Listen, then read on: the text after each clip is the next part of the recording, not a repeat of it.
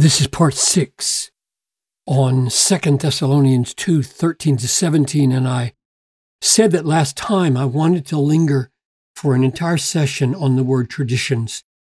So then, brothers, in view of all this great and glorious reality about who you are and what your destiny is and what your joy is and what your life is rooted in, therefore stand firm and hold. Hold on. This is how you stand to the traditions that you were taught, either by our spoken word or by our letter. Why did he use the word traditions? That's my question. And then how does Paul think about traditions and how should we? Father, lots of people love tradition. Lots of people hate tradition. How should we think about the word tradition? Is it a good idea? Is it a dangerous idea? Show us, I pray, from this in Jesus' name. Amen. So, my question first is why did he use the word? Why not use the word teachings? Stand firm and hold to the teachings that you were taught. Hold to the commands you were taught. Hold to the truth you were taught. Why the word traditions? And wouldn't you agree that the word tradition links Paul with the past and with others? It puts him in line, in line with the other apostles and with Jesus. It prevents him from being a renegade. He's eager not to be a renegade. He doesn't want to be a rogue apostle. He doesn't want to be a breakaway group. Right? Paul wants to be a solid, in sync with Jesus, in sync with Peter and James and Paul. He doesn't want to be a rogue apostle, a maverick apostle. That's the effect of this word, I think. Now, how does the word actually work in the Apostle Paul? What is a tradition? What does it mean? Let's go and watch it in action in its building. Now, I command you because you remember me in everything and maintain the traditions even as I delivered them to you. And he's going to talk about one of them in particular. But notice first the way this Greek word works. I know some of you don't like it when I do the Greek, and others of you love it. So bear with me. Greek give or giving, that word, and para along. So the meaning of tradition, even in the Greek, is giving along, passing along, taking from something you know and then handing it along to somebody else. Now, watch him do it in his dealing with the Lord's Supper. Okay, this is a place where not even an apostle wants to be an originator, right? You don't mess with the words of the Lord Jesus at the Lord's Supper. You hand it along faithfully, or you are a rogue, breakaway, maverick, not to be trusted apostle.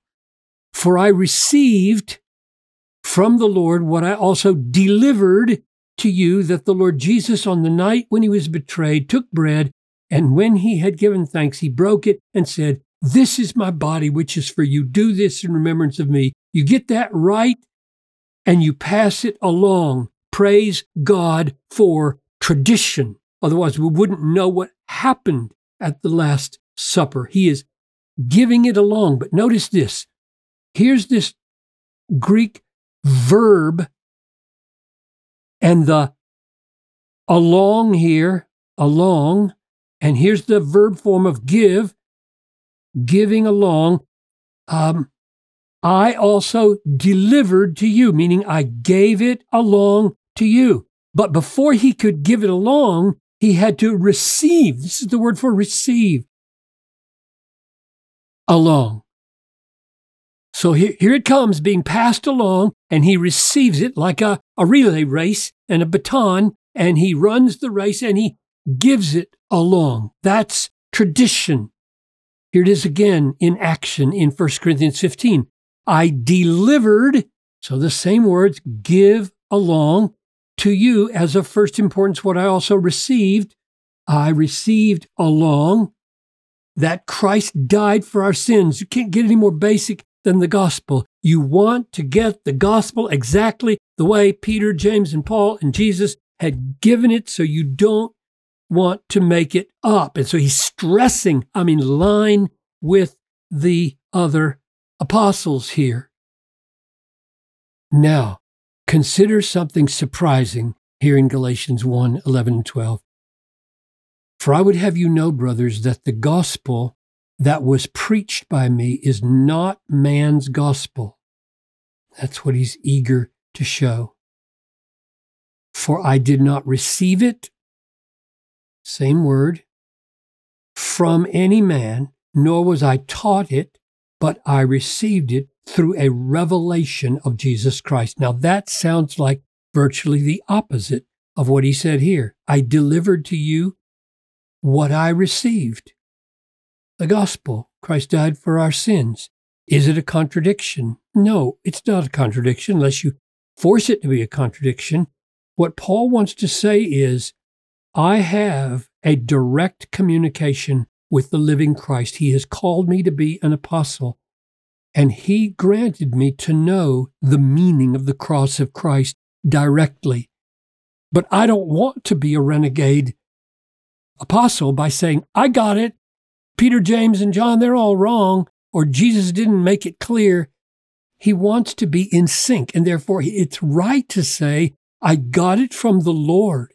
I am an independent apostle, but I also received it. I heard those guys talk about it, and I'm passing on the same gospel they preached, even though I'm not dependent on them. Okay, I think that's the, the idea. Now, there is good tradition and bad tradition, right? Paul, Jesus, they both teach us this. Here's Galatians 1:14.